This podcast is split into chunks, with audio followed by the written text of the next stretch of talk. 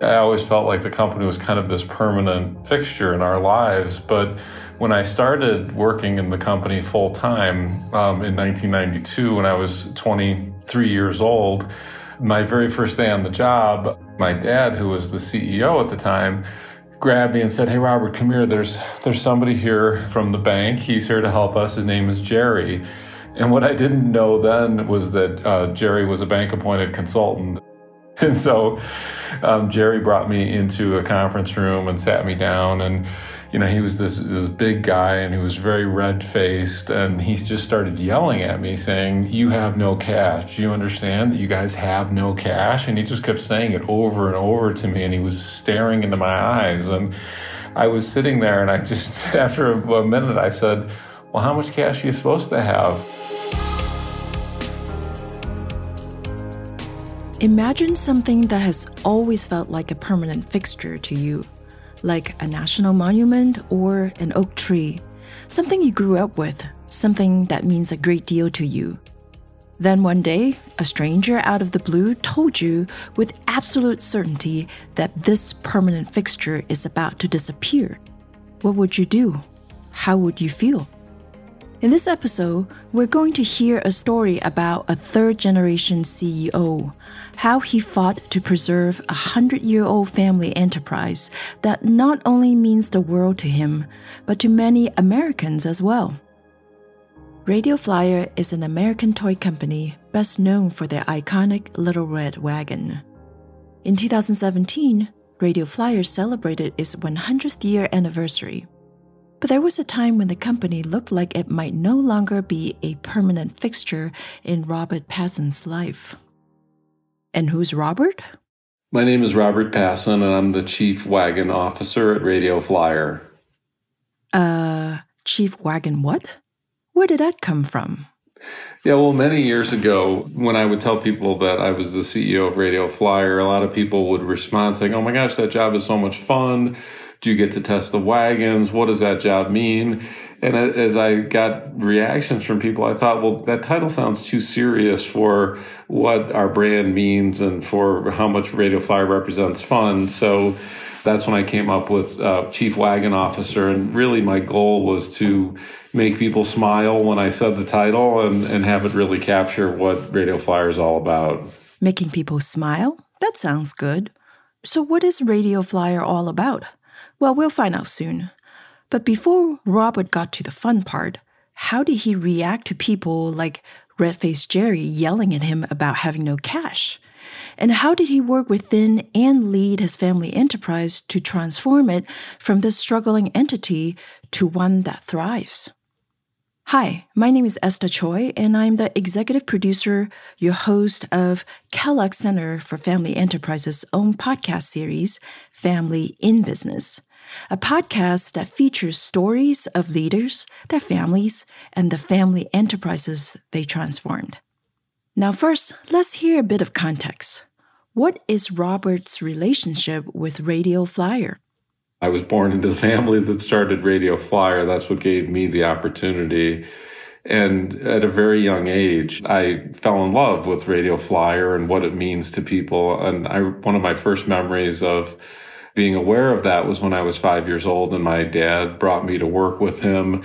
And we walked around uh, the factory and I saw the shiny red wagons on the conveyor line and heard the sound of the punch presses and smelled the paint. And it, it just all seemed like some sort of magical Rube Goldberg machine. This, all, all these wagons moving around going and, and they were all going out into the world to bring joy to families. And, I just thought it was so cool and I fell in love with it. And growing up, I worked in the business, uh, in the warehouse. And after graduating from college and doing a year of volunteer work teaching in Chicago, I joined the sales team and I've been at the company ever since.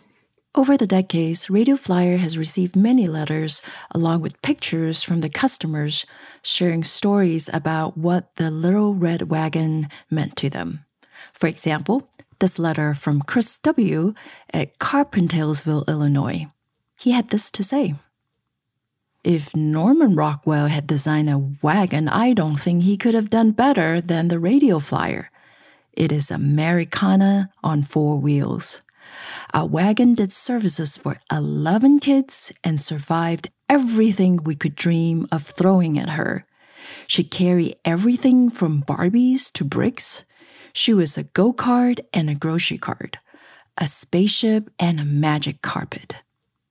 Now, if your family owns a company that produces products like the Red Little Wagon, and that has been a long standing part of so many Americans' childhood memories, maybe you can assume that the company is going to be around for a long time, maybe forever. Well, not really. When I came into the business, you know, 25 plus years ago, the company was really at a crossroads. The company had been doing well for 70 years, uh, but pretty much the company had not changed. We were a steel stamper. We manufactured wagons out of steel, and we were very good at that. But uh, consumer preferences had changed, and steel wagons were on the decline, and plastic wagons came out from our competitors, and we didn't know how to make plastic wagons we really got kicked in the gut when competitors came out with two new plastic wagons. And as soon as we saw these plastic wagons, we knew we were in trouble. Uh, because the plastic wagons, you could do things with that material that you couldn't with the traditional steel and wood wagons. Like you could mold in seats for the kids, you could mold in cup holders. And at the time, half of our sales were the Town and Country wagon, which is this red wooden wagon that is very iconic and many, many people grew up with it. In fact, it was our best seller for 30 years and it was our cash count. It was half of our sales. And the problem was that those plastic wagons started taking away sales from the Town and Country. And it was like fuel had been poured on the fire that was burning on our sinking ship. I mean, it, we were really in complete crisis. Can they just pivot and then make their products in plastic? Well, it's not that simple. Any business having to make that pivot would have a business challenge. But similar to other family businesses, there's often a family challenge layered on top of a business challenge, which is that all of these people that were good at what the things that we did before may be people that the family loves and is loath to let go. This is Jennifer Pendergast, Kellogg Center for Family Enterprises Executive Director. So, what do we do with the family orientation towards trying to support and care for their employees as if they're part of a family? If we have to change our employee base to address challenges families businesses are often more insular. They don't tend to bring in a lot of talent from the outside. So then that raises the question of where is this marketing branding talent going to come from families are often very wedded to their history. Families are frugal. And so a lot of time a pivot costs money before you make money. And then families are also, by the way, risk averse. So pivoting doesn't come with a guarantee that that new strategy is going to be successful. So the combination of additional investment and additional risk can be something that's very hard for families to get their arms around as well. So, what did Robert and his family end up doing? Did they pivot? If so, how? Before we get into it, we'd like to thank Robert Pasin, Chief Wagon Officer at Radio Flyer and the Kellogg alum class of 1997, for joining us for our inaugural episode of Family in Business. Robert is one of thousands of family leaders who have shared their stories and wisdom with the center over the decades through our speaker series, MBA elective courses, and executive education programs. So don't forget to check out familyenterprises.net. That's familyenterprises.net to see how you can take advantage of these eye opening professional development opportunities set in an intimate and private environments. Let's get back to Robert's story. And we had to figure out what were we going to do because the game had totally changed and we had completely missed it. But we had a lot of questions that we were asking ourselves, like, you know, how are we going to make a plastic wagon when no one in the company knew anything about plastic? How are we going to design a plastic wagon? Because we didn't have a product development team. We had two engineers who were great guys and knew everything there was to know about steel, but they didn't know how to make anything out of plastic. And if we didn't know how to make plastic in our own factory, you know, where would we make it? We, we had never outsourced a product. We had never made a product outside of our own walls. It was kind of an, you know, existentialist threat to our company. And we had to ask a lot of questions like, what is Radio Flyer? Are we a manufacturer are we a product development company are we a brand? And what can we be the best in the world at? What can we be best in the world at? This is indeed an existential question, one that requires years, if not decades, to figure out. But Radio Flyer, when Robert first joined as a full time employee, didn't have the luxury of time. Because there are also people sent by the bank, like red faced Jerry, yelling at him while delivering bad news at his doorsteps.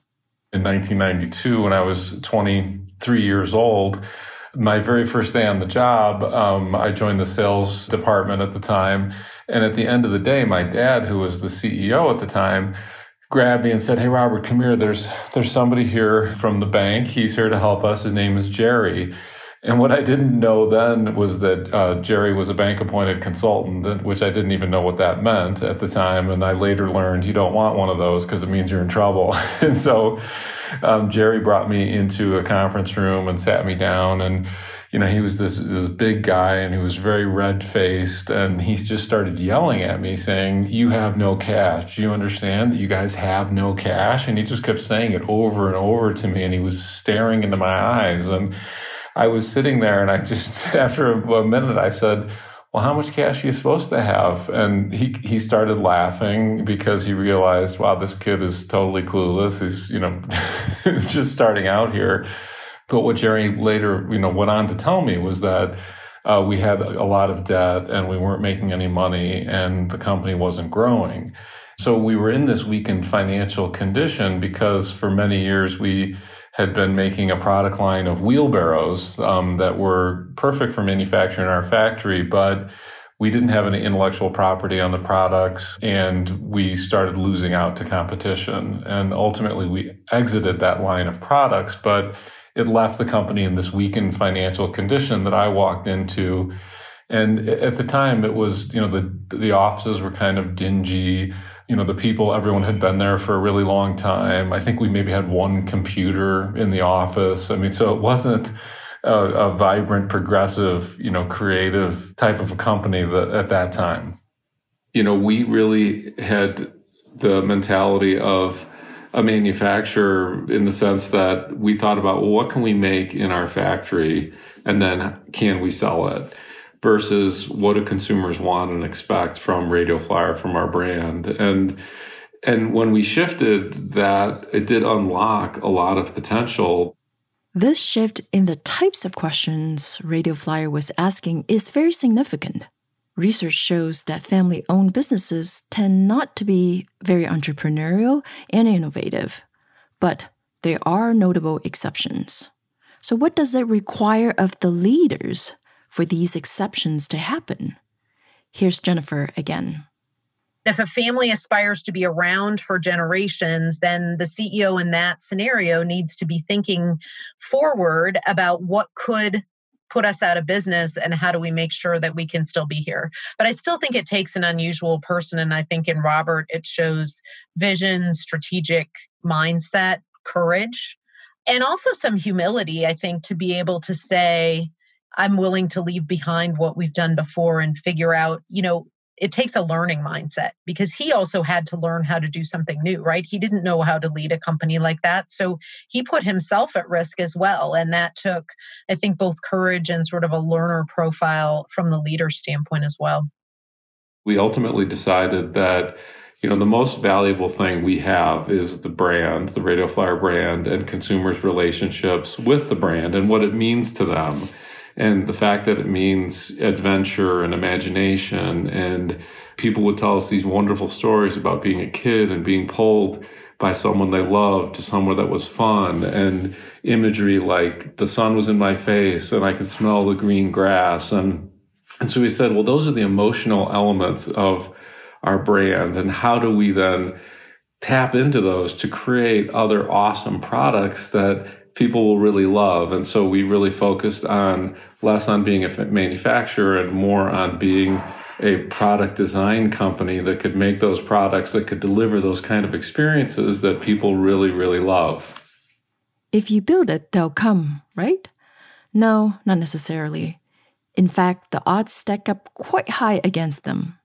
Because, first of all, what are they going to do with all the assets that they've built up for 70 years that solidified their number one position, but in a market that was fast disappearing? Radio Flyer's transformation was a long, long road of struggles involving closing a factory, laying off employees, and failing at product development many, many, many times. Those were some of the toughest decisions, but there was also a huge, uh, very steep learning curve. I mean, we didn't have a product development team at the company. We had people who knew how to make stuff out of steel and they were really good at it and they were great people, but we needed to find designers and engineers who could make products out of plastic and who could uh, make different products that we'd never made before, like tricycles and scooters and, and other things that kids could ride on. So once we made the decision, it was very clear, but then we had to do a huge amount of work building up the team with the skills and talents that we needed for growth. Was everybody behind such a difficult decision? Well, no, I wouldn't. Uh, no, people were not behind the decision. Really, I mean, it was it was a decision. It wasn't just one day, you know, where we said, "Okay, this is it. We're not going to be in the manufacture anymore." I mean, it happened over time, mm-hmm. but I think through a process of communicating really clearly to people. And the fact that you know everybody in the company you know i had known since i was a kid growing up in the factory and working there and everything. So there was a huge degree of trust. And my dad had always led the company with a tremendous amount of integrity and, and authenticity. So there was a huge reservoir of trust. And you know as we made these changes we did it as gently as we could and as gradually as we could so that we did things like offered early retirement and severance packages to people as we really started to change out the team and hire people with different talents. Now, closing of a manufacturer, especially one that attached to a very iconic American brand, did that attract any media attention? Yeah, I mean, we we were hoping that it wouldn't, but it, it did, and um, when we announced it. Um, I mean, since we're a we're not a public company, we didn't have to communicate it, but news got out, and there was an article in the Chicago Tribune announcing it, and the day that that article ran, so this was in 2004 news crews came to our parking lot to, to interview people when they were leaving work. And these were people who we had recently communicated were losing their jobs and we were shutting it down. And and one of the amazing things I think that happened on that day was that nobody said anything negative about the company or about our family. And I think it's because we handled, we, we had built up a huge reservoir of trust with the people who'd worked in the company. We were very open and transparent with them about why we were doing this. And we treated people with a lot of respect and and we were generous in the way that we parted with the people through severance and outplacement and things like that. So it was definitely the worst day of, of my career having to communicate that. But I think ultimately, while people were really sad, they, they knew it, we needed to do it to survive. Robert, his family, and his team survived that day, the worst day of his career. But that day wasn't the end, it was just the beginning. The beginning of a long road of challenges to transform his family enterprise. For example, Radio Flyer, plastic wagon? Can that really work for Radio Flyer? We didn't even know if a consumer would accept a plastic wagon from Radio Flyer, this traditional classic brand. And we didn't know if our retail customers would buy it either. So we had all these questions, but I knew that if we were going to succeed, you know, we had to go where the consumer was and we had to deliver what the consumer wanted. So we started to just figure it out. And it was a super steep learning curve. We had to find a design firm that could design a plastic wagon. We had to find a manufacturer that could make the plastic wagons for us. And we made a ton of mistakes. I mean, the first one that we came out with, the push pull wagon was too small and it didn't sell. And then the second one we came out with was green because one of our competitors' plastic wagons was green. And so we were trying to kind of imitate the competition. That didn't work. The third time we did a plastic version of that town and country wagon that everyone knew. And then sales started to increase and we started to learn. And finally, we came out with our big winner, the Pathfinder, that featured this patented uh, flip up seats that would create two wagons in one. And that's when we really regained our number one position in wagons. But it took several years of learning and trying and coming out with those plastic wagons until we really figured it out. This whole process, can you guess how long? Have a number in your mind, and then we'll ask Robert to tell us how many years really was several years. I would say 10 years from when we decided that that's what we needed to do to get to a place to have a critical mass of a team that could really start generating a lot of new products. I mean, one of our best sellers for 30 years, the Town and Country Wagon, and it was a it was our cash cow, but it was on the decline, and we really hadn't come out with a big new item since then. Well, you know, now we're developing 20 to 30 new products every year to fuel our growth. So it's a huge change for us. One of the best ways to prepare for and deal with big changes is to surround yourself with peers people who understand your situations, your challenges, and your dilemma. That's why each year, hundreds of family enterprise leaders gather at our global campuses to learn from one another. For example, Chris Hershen is one of our longtime friends and supporters for Kellogg's Center for Family Enterprises. So I'm Chris Hershen. I'm the chairman at my family's business. We call it Hershen Enterprises. When we got to come to governing family enterprises several years ago, I learned a lot from John and maybe more importantly, all the other people in that program and that I've met through the center since then. That's probably been the richest component for us is all the peer families we've bumped into. When you get family leaders in a room with other family leaders and the focus is not what I'd call an internal but an external focus where you're looking around and saying well how do you handle and oh you deal with this too. It is magic. It just repeats consistently. And the magic that chris talks about takes place at one of our executive education programs called governing the family enterprise.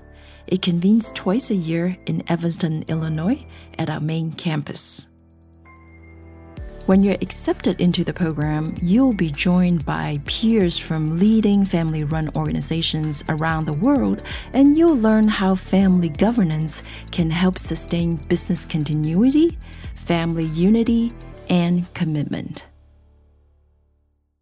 Getting through this huge change has paid off. Starting from its founding year in 1917, Radio Flyer has developed more than 100 award winning products available in over 25 countries. It has also won the Best Workplace numerous times by a wide variety of media outlets such as Fortune's and Chicago Crain Business. And in 2017, it even won a Daytime Emmy Award with an animated short film that Robert was the executive producer of. The film is called Taking Flight, and it's really good. You should definitely check it out. Although now the company is at a good place, two types of threats are lurking. Not in the background, but in the close horizon. One is the ever changing landscape of the retail space. And two, well, do kids these days even play outside like their parents and grandparents used to? Can you even peel them away from the digital devices? Yeah, it's a, it's an issue we talk about a lot. You know, how do we kind of bridge the digital to the physical? The screens are very, very compelling. I mean, they're. I have four kids too, and I've seen the same thing. And so, I think you know one of the ways that we want to try to stay relevant through that medium is through storytelling and bringing the Radio Flyer brand to life in, in different ways. And so a couple of years ago, to celebrate our 100th anniversary, we created an animated short film called Taking Flight. And it's this really heartwarming story about a kid who's getting dropped off at his grandpa's house and he thinks he's going to have this boring day and they discover the wagon and have all these adventures and and it won an Emmy. So it was a very exciting and a very and we were viewing that as an experiment of how do we kind of get into entertainment and storytelling so that you know we can be presenting Radio Flyer through those ways through either a TV show or a movie or even games that could be on a screen that then could translate from digital to physical. So we haven't quite figured all that out yet, but it's something we're talking about a lot and working on. What can we expect from Radio Flyer in the future of any entertainment piece, anything that we could possibly enjoy? not really, not yet. It's top secret right now. Sorry. One last thing about sort of the future changing landscape in in the space and that is the changing retail or traditional retail space how does that impact your business and and how are you adapting to it that's a change one of the many changes that's a constant is that you know the retail landscape has changed through the years when I think back of, you know, Sears was the huge retailer um, that was our biggest customer.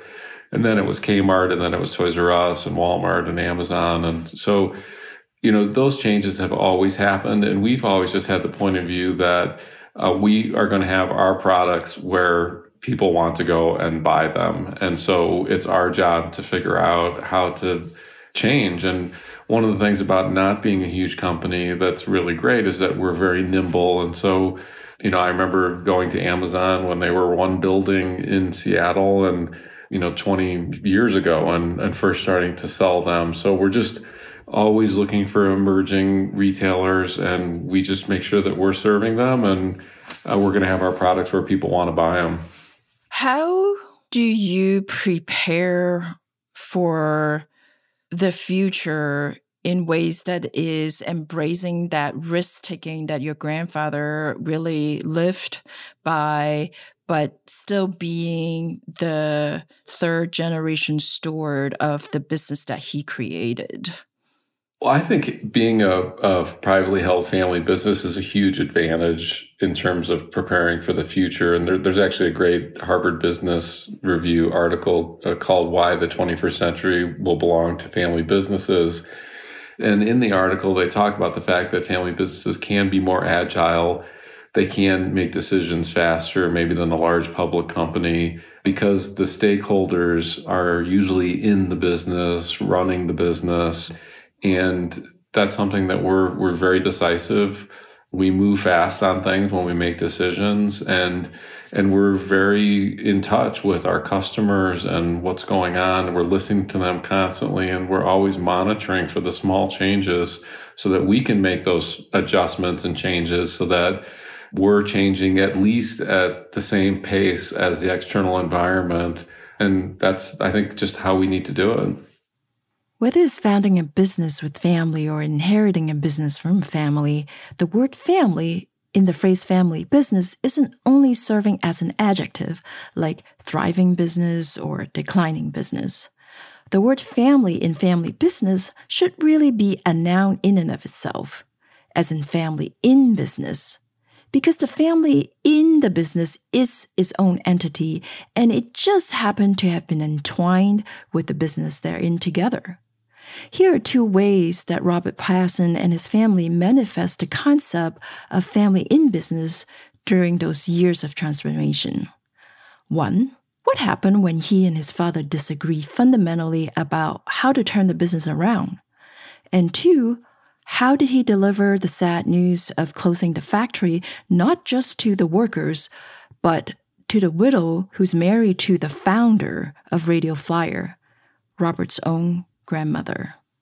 I remember, you know, specifically as we were preparing to communicate that and, and we tried to handle it as best we could and communicate it early and, and do outplacement for people. And, but as we were getting ready to announce it, I called my grandma, who was the, the wife of my grandpa, the founder of the company, to let her know that we had decided to do this and why. And she was an Italian immigrant and she, you know, grew up, you know, her whole life was, being part of the business and being married to the founder of the business and But she said, you know, it's very sad, but I understand, you know, that if you're doing it, it must be the right thing. So I think there was definitely some sadness around making that change, but I think everyone understood that if we didn't do it, it wasn't going to stay a business and it certainly wasn't going to stay a family business because we would have either gone out of business or had to sell the company. I'm reminded of what John Nelson, CEO of Seed Beauty, said in an interview with us in 2019. A family in business means that we're making a conscious decision to come together, and the business that we're in today is very likely not necessarily going to be the same business in the future, and certainly not going to be the same business for the next generation if we even get to that point of if they want to join that business.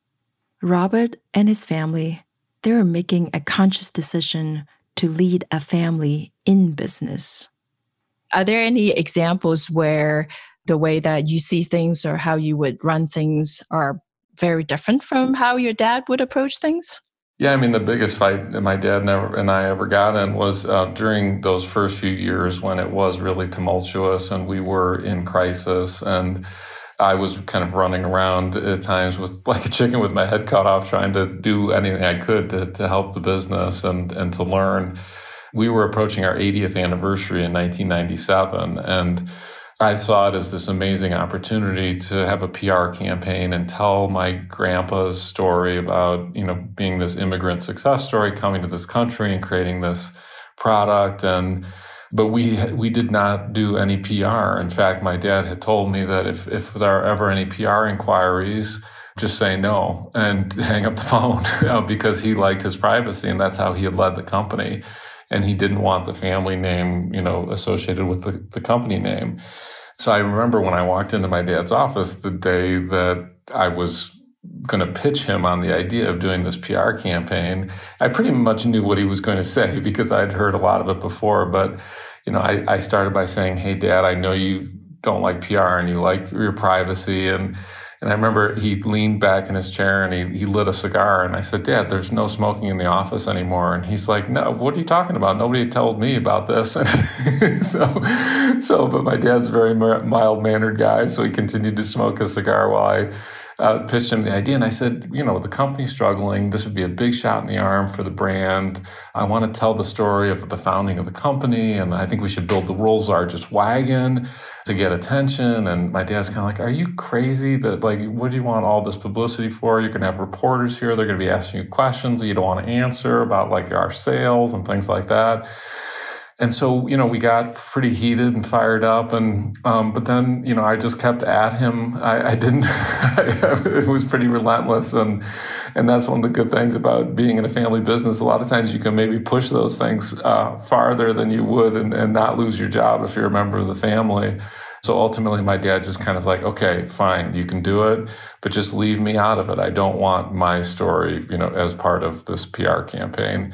And so we did it. We built the world's largest wagon. We told my, my grandpa's story for the first time and we got incredible coverage. We were on CNN. We were on the Today Show and it really revitalized the brand. And when it was all said and done, um, my dad said, you know, that was a really good thing for the brand. Uh, even though it made me feel uncomfortable from a privacy point of view, it, that was a good thing. So it was good in the end, but it was a little messy getting there. So you wore him out, uh, and you were yes, like kids will do, right? Kids yes. will wear out their parents. yes, no matter what age you're in, you always have the license to wear your parents out. yes, exactly. It's a strategy. Every leader Every family has different ways of dealing with crisis. But often, it's the day to day leadership that prepares the leader and the enterprise for these challenges. So, how does Robert lead on a day to day basis? Well, he has three things going for him. Number one, well, my mom, since as far as back as I can remember, my mom always told me that I was born with a smile on my face. We can debate the, the facts on that exactly, but you know, she always uh, told me from a very young age I was always a very happy kid. I've always loved to make people laugh. Uh, humor is a huge part of my personality, and and it's become a huge part of how I lead the company and I feel like humor is just such an important part of life. And I think I'm just the person I am at work is the same as the person I am at home. And And so the way I try to bring humor to work is I just am, am myself. But, you know, some of the ways I do that is, uh, you know, we have a big Halloween party every year at the company, and I always try to dress up in a costume that either pokes fun at myself or, you know, celebrates something about Radio Flyer. I laugh a lot with the team. I think it's really important because I think being at the head of the company and and being the third generation at the company can it can be a little intimidating to people and so I think it's important to, to kind of disarm them and and be more accessible through humor. Okay, humor is helpful. Laughing is actually really good for our health. And being able to laugh at ourselves with our team can inoculate us from one of the most common and persistent challenges in product development failures good old fashioned failures. And here's the second way Robert leads on a day to day basis. We have spent a huge amount of money and time and effort on products that failed. I used to kind of beat myself up about it, like, why didn't I see that coming? It seems so clear in hindsight that that was a bad product idea. But I've just come to learn that there's really no way around it because even though I've been doing this for almost 30 years, I still don't know which products are going to be successful and which ones aren't. And I don't think anybody really does um, in the world of coming out with new products. So we just try to mine those failures for as many learnings as possible so that the next time we can, you know, each time get a little bit better at coming out with new products. Not being too hard on yourself when you failed, incorporating humor are two of the three ways Robert leads. Now, the third way he leads on a day to day basis is a little surprising. I've always loved that that saying follow your passion, you know, and I'm very passionate about what I do and I but I as I've gotten older, I kind of feel like there's a little bit of a spin that on that and I think it's probably more important to follow your purpose, which can take a while to figure out what what your purpose is, but I feel like if you do follow your purpose, which to me is how an individual can uniquely positively impact the world that you're going to be passionate about that because if it is a deep purpose like that you know the passion will just be there. And so when I was early in the business, when the business was really struggling and I was there, you know, very early on, I, I discovered my purpose, which was to lead a transformation of the company from a company that was really on the decline to a company that was thriving and that could do all kinds of amazing things that would live out the potential of the Radio Flyer brand and what it means to people. Finding your purpose can take a long time, but when you're with your peers, when you're with people who know and understand your struggles, relate to your values and priorities, and they have stories to share with you, you're all that much more likely to find your purpose. And in turn, that purpose will fuel your passion. Thank you for tuning in to Family in Business, a podcast sponsored by the Kellogg Center for Family Enterprises. Thank you again, Robert Pasin, Chief Wagon Officer of Radio Flyer. Our show is supported and advised by Dr. Jennifer Pendergast. Kane Power is our audio engineer, and I'm Esther Choy, the executive producer, your host of this podcast, and author of the book Let the Story Do the Work. Don't forget to subscribe and rate our show, Family in Business. It really helps other to find our show. Thank you for listening, and let's meet again at the next episode of Family in Business.